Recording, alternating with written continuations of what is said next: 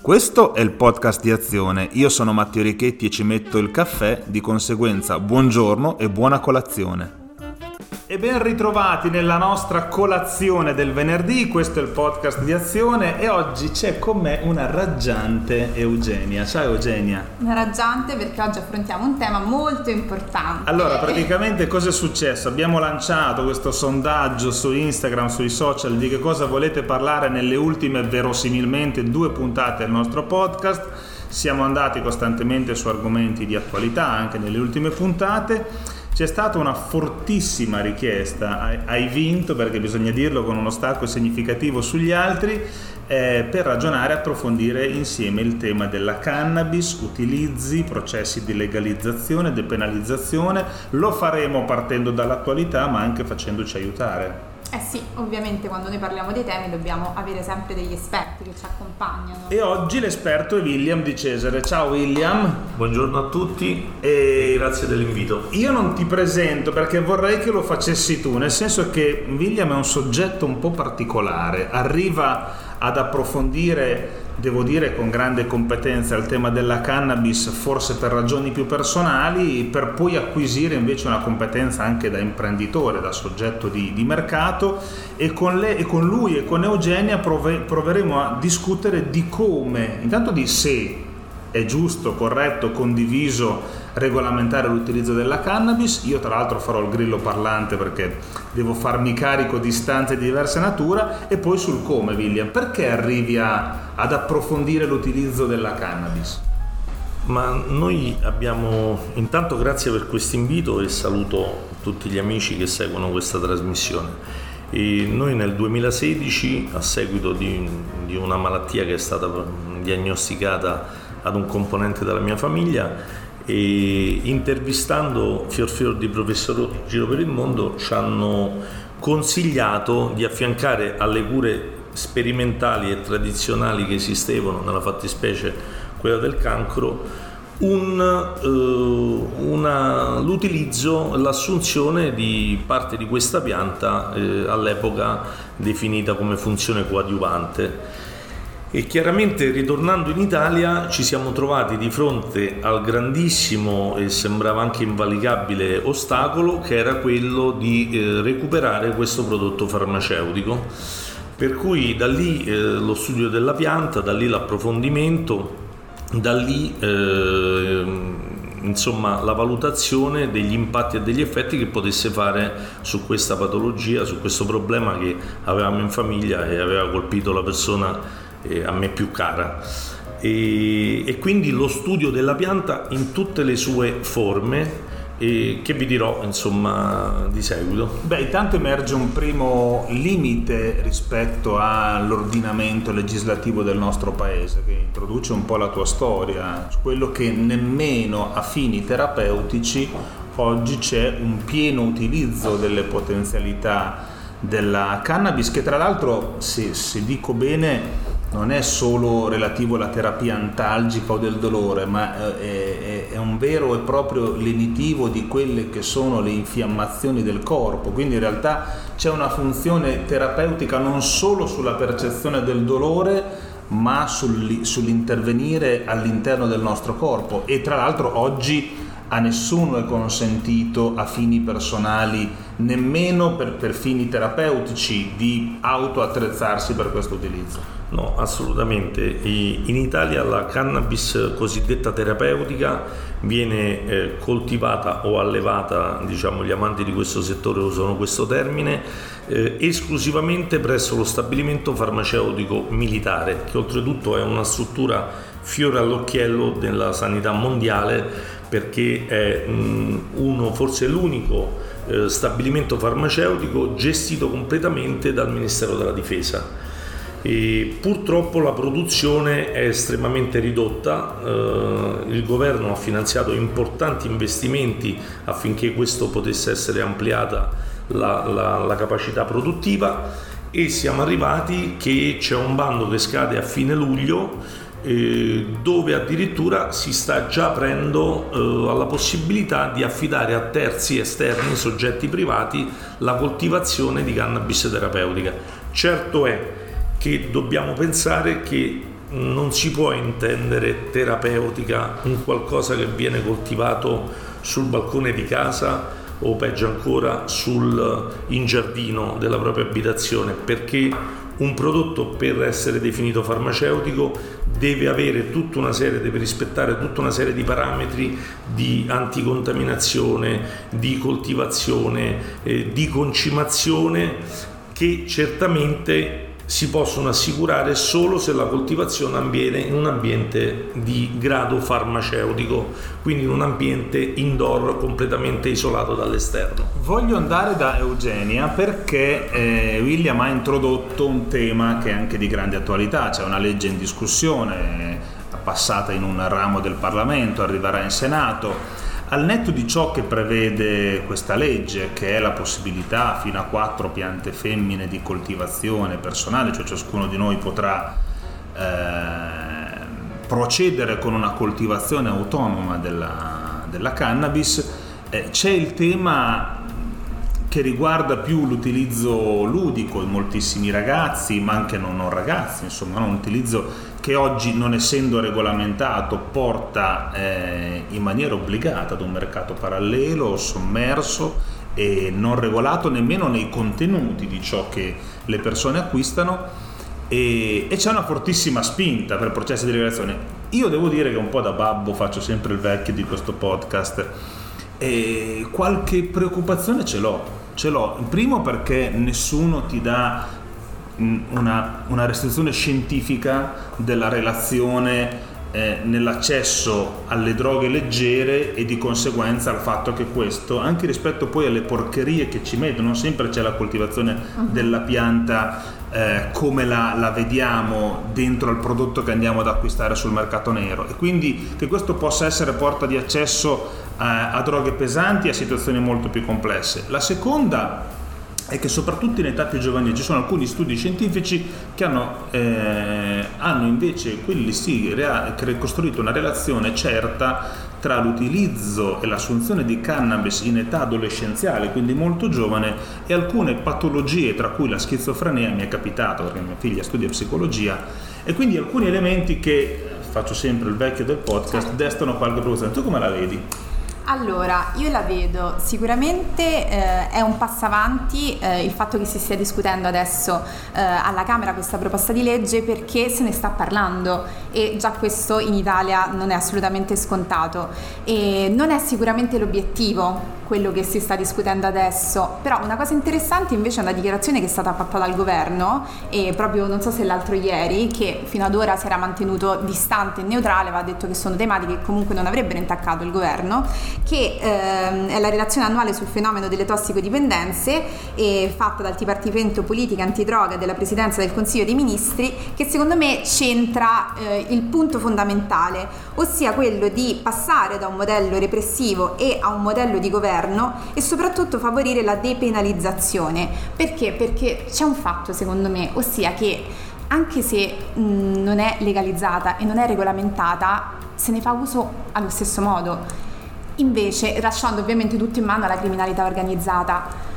legalizzandola e passando quindi a un modello controllato, prima di tutto si toglie grandissima parte del mercato alla criminalità organizzata e passa invece allo Stato. E poi ovviamente questo deve essere accompagnato e su questo sono assolutamente d'accordo da un'informazione che deve essere fatta ovviamente a partire dalle scuole. Un'altra cosa che voglio sottolineare è che i paesi che hanno fatto questa scelta, quindi hanno già fatto questo primo passo, eh, degli studi hanno dimostrato che non è assolutamente aumentato l'uso all'interno delle fasce dei minori e questo secondo me è un punto molto importante. E poi in Italia abbiamo il grande problema delle carceri, di quanto sono in realtà piene, abbiamo anche eh, il numero e la percentuale legata appunto alla detenzione di sostanze stupefacenti che è molto più alta rispetto alla media europea e la maggior parte dipende proprio dalla cannabis, quindi dobbiamo assolutamente affrontare questo tema, secondo me va appunto regolamentato perché altrimenti nascondiamo qualcosa che in realtà c'è e quindi è molto meglio affrontarlo e controllarlo e capire come farlo al meglio,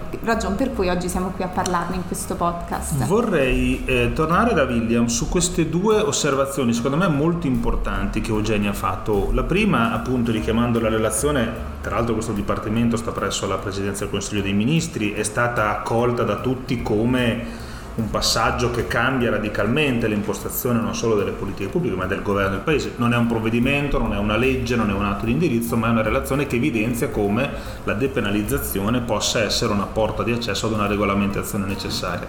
La seconda che ti vorrei trascinare invece su un utilizzo, tu ci hai aperto questo podcast circa mh, la necessità di regolamentare e rendere probabilmente anche più incisivo e più semplice l'accesso al prodotto terapeutico all'uso ludico. Cioè io penso che la vera sfida sia trovare una modalità per cui in maniera controllata questa sostanza possa essere accessibile perché, e lo dico tra l'altro, eh, la legge in cui è in discussione, lo stesso nostro Enrico Costas la sta lavorando su emendamenti, ma banalmente che ci sia una comunicazione di chi sta coltivando queste piante dove, perché si fa molto presto in 100 persone a condividere una piccola dote di quattro piante e farla diventare una piantagione, se tutti quanti diciamo è presso il sito X e Y e quindi ne accorpiamo le potenzialità e tra l'altro non è nemmeno detto che ci sia poi la capacità di coltivarla come si deve, di utilizzarla come si deve, cioè non è tutto così banale come spesso lo facciamo.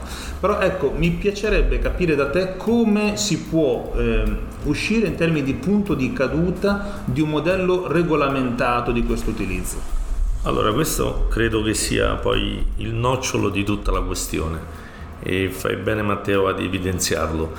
Intanto partiamo dal presupposto, un po' di storia. Nel 61 eh, le Nazioni Unite vietano la coltivazione di canapa eh, o di cannabis indica all'intero mondo, diciamo, occidentale e non.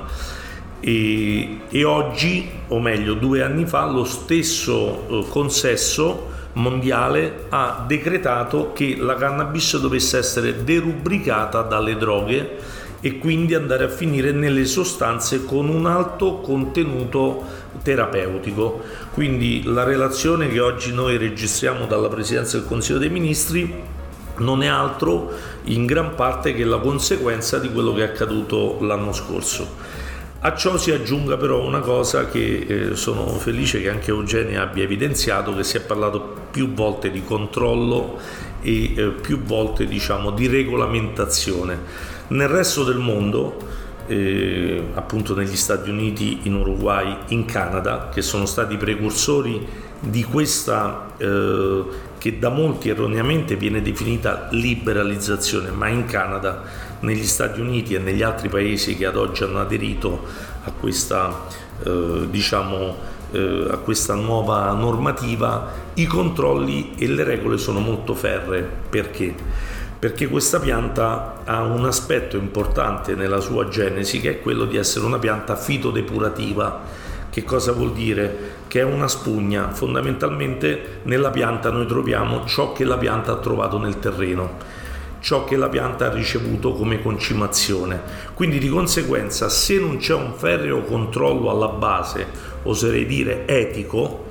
praticamente noi rischiamo di non dover più informarci del grado di THC o di CBD contenuto nella pianta, ma nel grado molto più dannoso di diossine, di metalli pesanti e quant'altro che la pianta ha raccolto dal terreno. Quindi assolutamente ci deve essere un controllo, una filiera eh, oltre che formata tecnicamente attraverso degli agronomi, attraverso responsabili della produzione, attraverso analisi del terreno, analisi delle acque utilizzate per l'irrigazione, ma poi soprattutto ci deve essere un controllo nella distribuzione. Se vuoi che sia una distribuzione del farmaco, evidentemente ci sono delle diciamo c'è tutta una filiera come quella delle farmacie, degli ospedali, dei laboratori già certificata e controllata. Se poi da questo ci vogliamo spostare nel ludico, è chiaro che noi in Italia eh, abbiamo assistito a un fenomeno che è quello della cannabis light, dove non c'è una legge fondamentalmente, ma non c'è nemmeno una legge che permetta di reprimere e chiudere questo mercato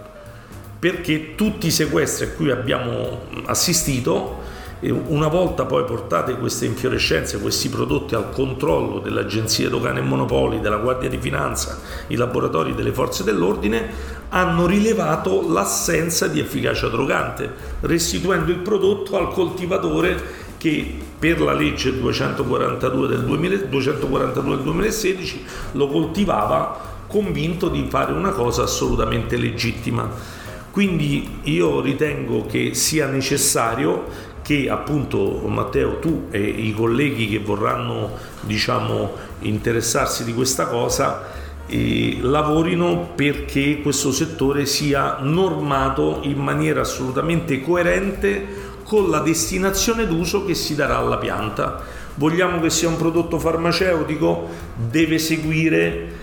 tutta la trafila autorizzativa e di standard che eh, è degno per essere degno di essere chiamato farmaceutico. Io faccio sempre un esempio quando mi chiamano eh, a, a, parlare di questo tema in associazioni, scuole e quant'altro e dico sempre eh, in Italia per coloro che hanno dolori cronici esiste, esistono farmaci a base di morfina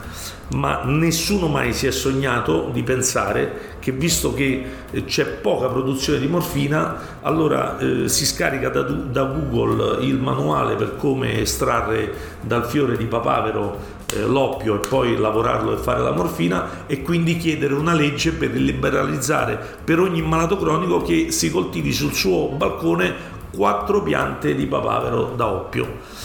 William, perché le, gli, l'attuale presenza consentita sul mercato di questi negozi a basso THC non ha eh, scalzato quello che diceva Eugenia in termini di mercato parallelo, cioè è ancora un THC troppo basso, sono prodotti che non danno quell'effetto e quelle conseguenze che il consumatore cerca, perché tu giustamente ci hai messo di fronte a un paradosso, cioè in un, in un vuoto legislativo si si è, inserita una presenza commerciale a tutti gli effetti che non viene sanzionata perché è dentro ai limiti, ma non viene nemmeno riconosciuta perché non c'è una legge che, o, che ordina eh, questo, questo dato.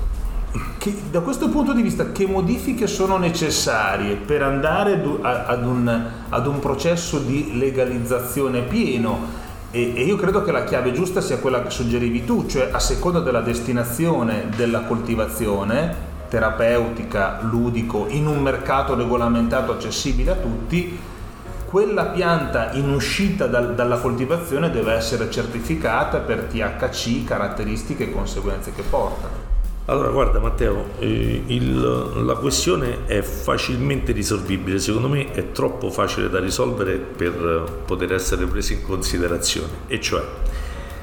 noi sappiamo bene che uno dei paesi in cui è maggiormente e anche da un punto di vista eh, di filiera controllato eh, il settore dei prodotti da fumo, quello è proprio l'Italia. Noi abbiamo un sistema che funziona, che è quello dell'Agenzia Dogane e Monopoli, i quali certificano la filiera dalla piantina conferita al coltivatore eh, di tabacco che la, la, coltiva e la conferisce al consorzio, che poi il consorzio la raccoglie, la lavora, fa una prima lavorazione, la conferisce alla società di trasformazione, che poi la società di trasformazione la conferisce a sua volta o alle multinazionali del tabacco o anche a società italiane che ancora abbiamo antiche manifatture come quella presente ad Ancona, a Chiaravalle. Allora il tema è questo, la canapa secondo il mio modesto parere, ma oramai è diventato un parere diciamo diffuso, deve avere una regolamentazione di questo tipo, cioè devono essere dichiarati i terreni su cui viene coltivata e questo già accade per la legge 242 del 2016, ma successivamente deve essere tracciata tutta la filiera che porta poi al prodotto finale. Noi in questo mercato di cui anche una delle nostre aziende è leader sul, in, in, in patria, praticamente è nato su un paradosso enorme, cioè noi vendiamo cannabis, infiorescenze di cannabis a basso contenuto di THC, scrivendo sull'etichetta che è per uso collezione.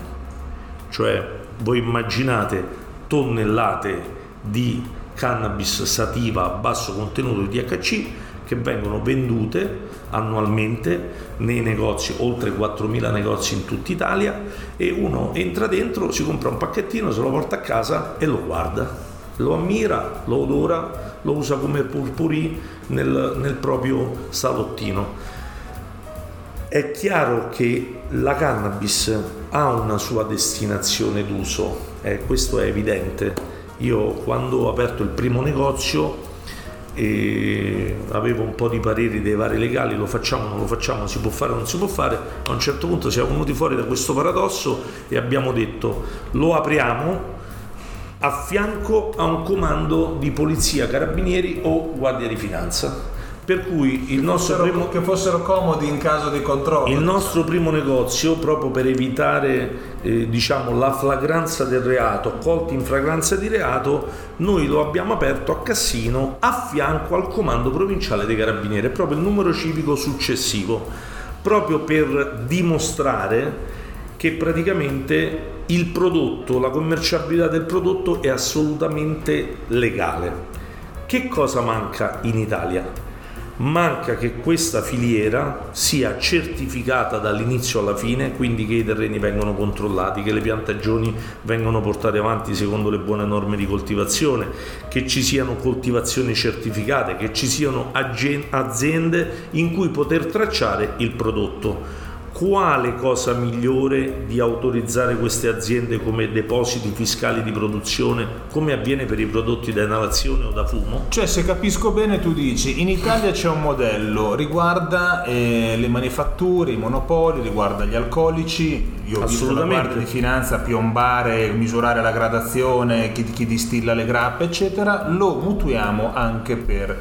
introdurre e legalizzare l'utilizzo della cannabis. Ti faccio una domanda diretta. Tu porresti un limite al consumo, cosa che non c'è su sigarette, alcol, cioè nel momento in cui lo Stato ha presidiato la produzione di quel prodotto, la somministrazione poi, fatto salvo la maggiore età, avviene senza nessun limite. Anche sulla cannabis, secondo te, si può andare sul modello diciamo, di consumo rispetto al prodotto controllato a questo punto eh, libero? Allora, la cannabis, questa è, è, la domanda più importante secondo me e a cui tutti vorrebbero dare una risposta e io credo che nonostante tu continui a dichiarare di non, essere, di non aver studiato, essere esperto del tema, però hai, l'hai focalizzato, e cioè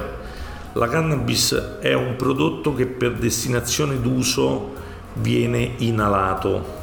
ma per risultato dell'inalazione è molto molto vicino al, diciamo, all'alcol. Allora non troveremo mai su un'etichetta di una bottiglia di whisky che non puoi berne tre bicchieri, però troveremo una norma che reprime se ti metti alla guida in stato di ebbrezza. Troveremo una norma che sanziona un tasso alcolico superiore a un determinato limite. Cioè, in questi giorni ho letto un libro eh, che parla della libertà che non libera. Allora, eh, e parla proprio dell'importanza dei limiti. Allora, noi dobbiamo inserire dei limiti poi l'apparato, ogni volta che si fa una norma c'è sempre un apparato repressivo, quindi di conseguenza l'importante è che venga regolamentata. Se noi diciamo viene venduta eh, la cannabis o la canapa, perché chiamiamola canapa perché è canapa di quello di cui stiamo parlando, e praticamente poniamo dei limiti, in quel modo se noi la tracciamo potremo controllarli. Io ricordo sempre con grande interesse la relazione che fece il generale Lusi, capo dei NAS, alle Camere in audizione proprio sul tema della cannabis light. Lusi disse, ed è registrato agli atti del, della Camera eh, di Montecitorio, Lusi disse alla quarta pagina, terzo capoverso sulla destra, c'è scritto che la cannabis light, ossia con THC minore di 0,5, è priva di efficacia drogante, oramai lo sanno tutti, lo sa la giurisprudenza, lo sa la scienza, lo sa il Ministero della Salute, lo sappiamo tutti, lo sa anche il Ministero degli Interni. Però che nelle more di un controllo in un negozio, non avendo una certificazione, una tracciabilità della filiera, non possiamo sapere che cosa c'è in quella bustina, l'unico modo che abbiamo è quello di sequestrare. Quindi tutti stanno chiedendo alla parte politica, che voi degnamente rappresentate, un impegno a normare poi è chiaro, se di qui parliamo del THC 05, del THC superiore, è sempre quello. In America, ad esempio, si sta pensando, di, in Canada questo, si sta pensando di vendere eh, la cannabis su diciamo codice fiscale in modo da poter misurare quanta cannabis viene acquistata dallo stesso individuo perché questo? Perché poi si può fare diciamo, una strategia di che cosa e come abbia influito e che tipo di danno, qualora ci fosse, e come rimediarlo. Noi eh, nell'accisa che normalmente viene applicata ai prodotti da fumo c'è appunto una parte che riguarda il danno eventuale che viene creato sulla salute. No? Allora, eh, normare un prodotto prevede anche questo, cioè prevede accantonare delle somme che eh, diciamo, possono consentire, qualora se ne verificasse l'evenienza, di eh, mettere un freno al danno eventuale creato. Ma vi dico di più, io tutti i giorni sui giornali leggo che al governo servono 3 milioni, 10 milioni, 5 milioni, caro benzina, caro bollette. In Italia vengono venduti 78 milioni di chili di tabacco l'anno. Se solo la cannabis occupasse il 10% di questo peso, noi svilupperemmo con un'aliquota di accisa del 25% 10 miliardi di euro da un settore che sta chiedendo di essere tassato in cambio di una sicurezza perché noi qui assistiamo sempre più spesso a contadini, quindi parliamo di agricoltori, che escono la mattina per coltivare una pianta legale secondo la legge del 2016 e il pomeriggio vengono arrestati fino a quando non escono gli esami del raccolto che hanno portato avanti. E francamente credo che sia chiedere troppo a un contadino. Torno da Eugenia perché Vabbè, diciamo che hai vinto su tutta la linea, su questa è la puntata. Abbiamo, che... abbiamo. Però volevo chiederti due cose. La prima è che cioè, William ci mette di fronte ad una grande ipocrisia, no? quella sì. nella quale eh, appunto abbiamo negozi che vendono a fini di collezionismo un prodotto con un THC così basso da non essere nemmeno definibile drogante e soprattutto siamo di fronte ad un settore che invoca regole, cioè non è che dice lasciateci fare, ma che dice veniteci dentro alle aziende, di modo che ciò che esce da queste aziende sotto il vostro controllo poi consente un utilizzo e un commercio che non prevede invece i, i, i sequestri di prodotto che poi viene restituito perché. Quindi mi pare che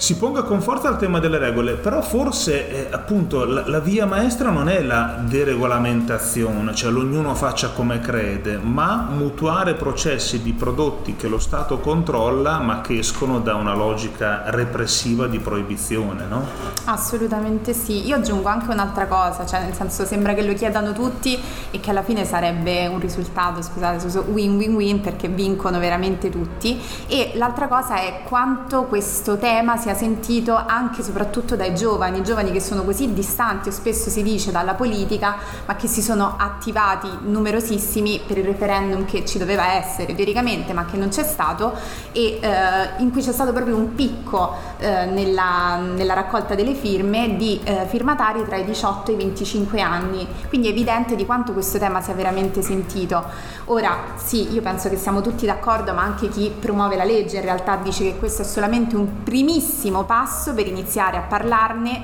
ma la direzione è poi un'altra, che è quella che altri paesi europei in realtà stanno intraprendendo proprio in questi giorni, che è per esempio la Germania, che io spero diventerà l'avamposto e trascinerà dietro tutto il resto dell'Europa. Tra l'altro anche i cittadini europei pare si stiano attivando e perché vogliono, cittadini giovani europei insomma, per eh, anche loro fare la loro parte e chiedere che ci sia un'Unione Europea in cui finalmente sia regolamentata. Quella sarebbe un bellissimo passo avanti. Se non ci arriveremo da soli, speriamo che ci arriveremo sempre tramite la nostra cara amica Europa. Anche perché, e voglio chiudere con William, c'è un punto che mentre noi... Eh, diciamo mettiamo a fuoco fino ad utilizzare la lente di ingrandimento, questa discussione che riguarda la cannabis, che non, non nascondiamocelo, si porta dietro lo dico da, da, da, cattolico, anche tutto un retaggio dentro ad una convinzione ideale no? e pedagogica, educativa, dopodiché assistiamo ad una crescita smisurata dell'utilizzo degli psicofarmaci, a volte anche prescritti con grande facilità,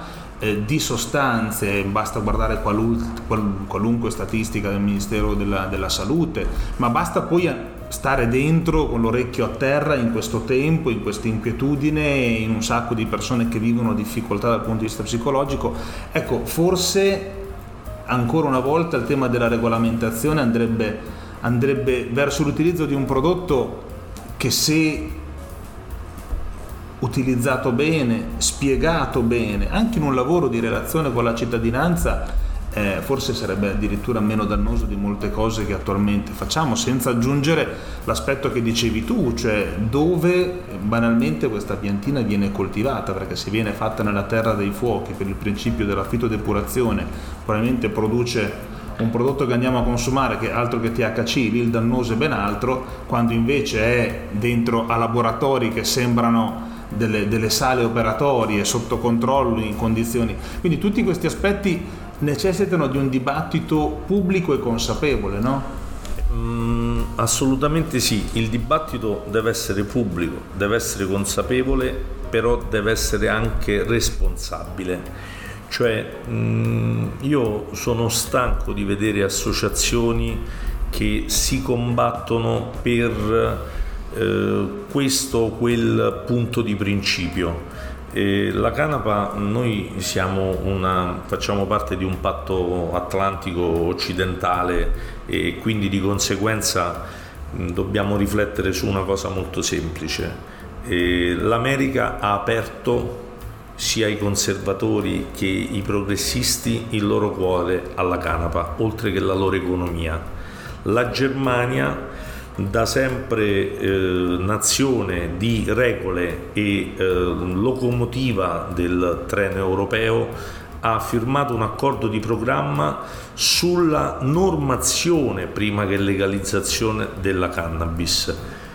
Perché l'Italia che ha tutte le condizioni a favore climatiche, le condizioni a favore di esperienza agricola e non dimentichiamo che noi siamo stati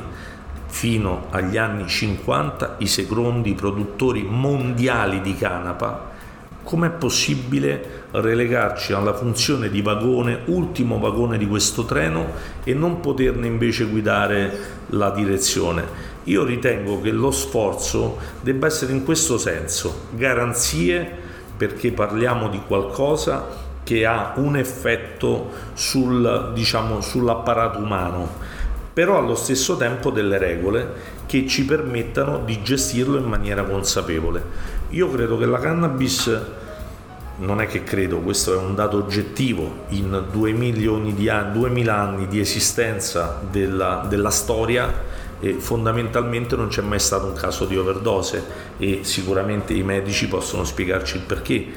abbiamo al nostro interno, nel nostro organismo, un apparato endocannabinoide che riconosce i cannabinoidi e quindi di conseguenza ci permette di gestire al meglio tutto ciò che ci deriva dall'assunzione di questa pianta. Quindi credo che sia veramente da fare un'operazione diciamo di libertà ma che sia un'operazione di libertà controllata che porti a una gestione consapevole e etica di questa pianta.